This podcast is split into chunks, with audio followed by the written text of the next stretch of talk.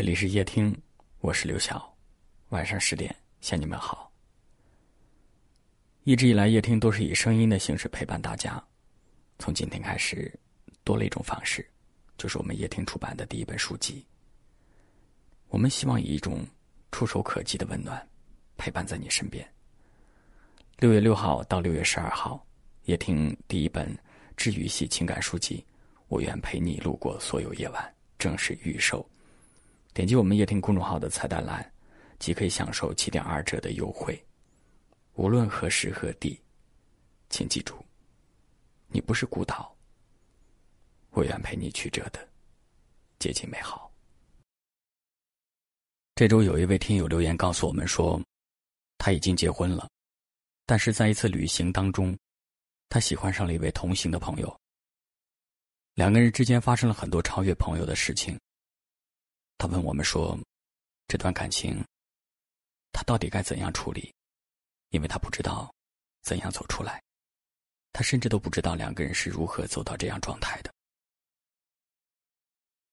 或许在婚姻当中，或多或少我们会面临这方面的问题。我们夜听有一个倾诉服务小组，有一个很温暖的名字，叫小抱枕。今天我们就邀请我们夜听小抱枕的陪伴师雨熙。”来给大家讲一讲，感情当中如何处理出轨问题，希望对你有所帮助。一起来听。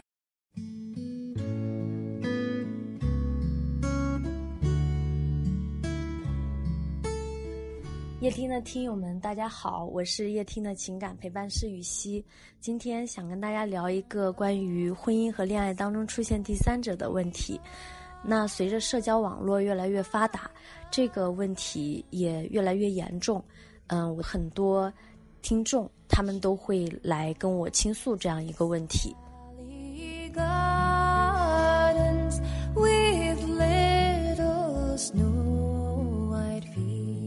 我接触到了很多出轨的人，他们身上就欠缺三种特质。第一种特质呢，就是具有独立的经济能力。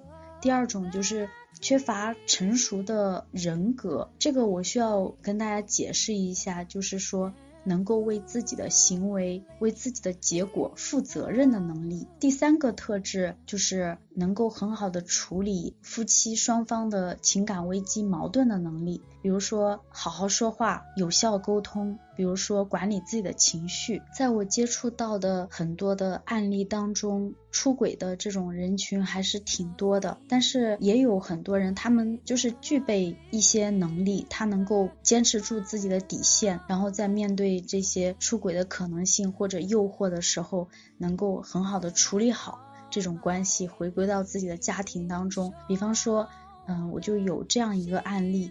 她大概是一个三十多岁的职场女性，在公司里面是一个管理层。那她有一个客户，嗯，比她要大。他是一个非常优雅、非常成熟、非常体贴照顾人的一个男士，非常成功。在频繁的交往的过程当中，两个人就互相吸引了。在这种情况下，他面临很大的诱惑，同时呢，他们两个又是在远离。自己的家庭的另外一个城市生活，所以很容易把自己的情感都寄托在彼此身上。那后来他是怎么样去摆脱这个呢？那我们在感情当中肯定都是需要有一个结果的。他明明知道这个没有结果，所以他不想做那个自己未来讨厌的人。他是理智上知道结果是什么的。那个男人他重新回到家里面，或许他也不会跟他讲很多的情话。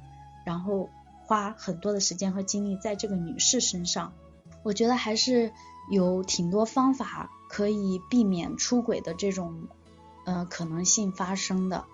其实出轨呃一般会有三种情况产生，首要的问题就是我们的婚姻家庭当中出现了矛盾，我们不知道该怎么样去解决，然后不能够用一种理智的心态去面对。然后就会选习惯性的选择逃避，因为不解决，逃避是最舒服的一种状态。然后就觉得找到一个替代品就很安全了。但是在这种状态下，人就会有很强的内疚感、我们要花心思、花感情在嗯我们的夫妻关系或者恋爱关系当中去经营好两性之间的关系，这个是第一步的。那其次就是很多人他们能够出轨，是因为他内心是非常空虚和寂寞的，他不知道该怎么样去排遣，他自己跟自己待着都待不住。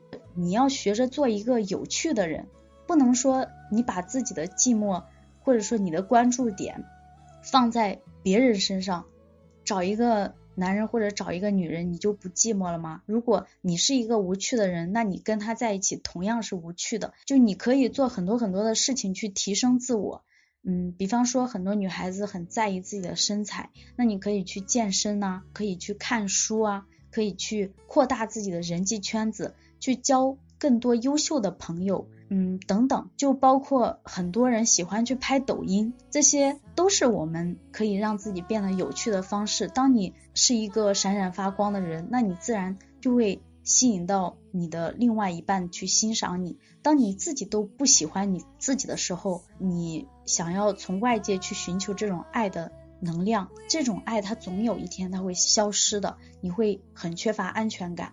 所以说，我们要学会做一个有趣的人。那还有第三点呢，就是我们要尽量避免这种出轨的环境。当你发现有暧昧的对象出现的时候，我们要远离这种温床。你能够经常见到这个人。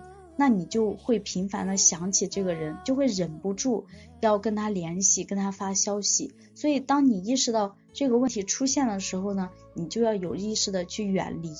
就是这个就看每个人的决心够不够强。有的人就是他理智上是知道哦，我不能跟他联系，但他的感情上是给了对方一个可乘之机的。所以就是要能够。坚定自己，嗯，回归家庭就是珍惜自己的婚姻生活的这个决心，然后对于这种外在的诱惑要非常决绝的去行动，要有很强的行动力才可以。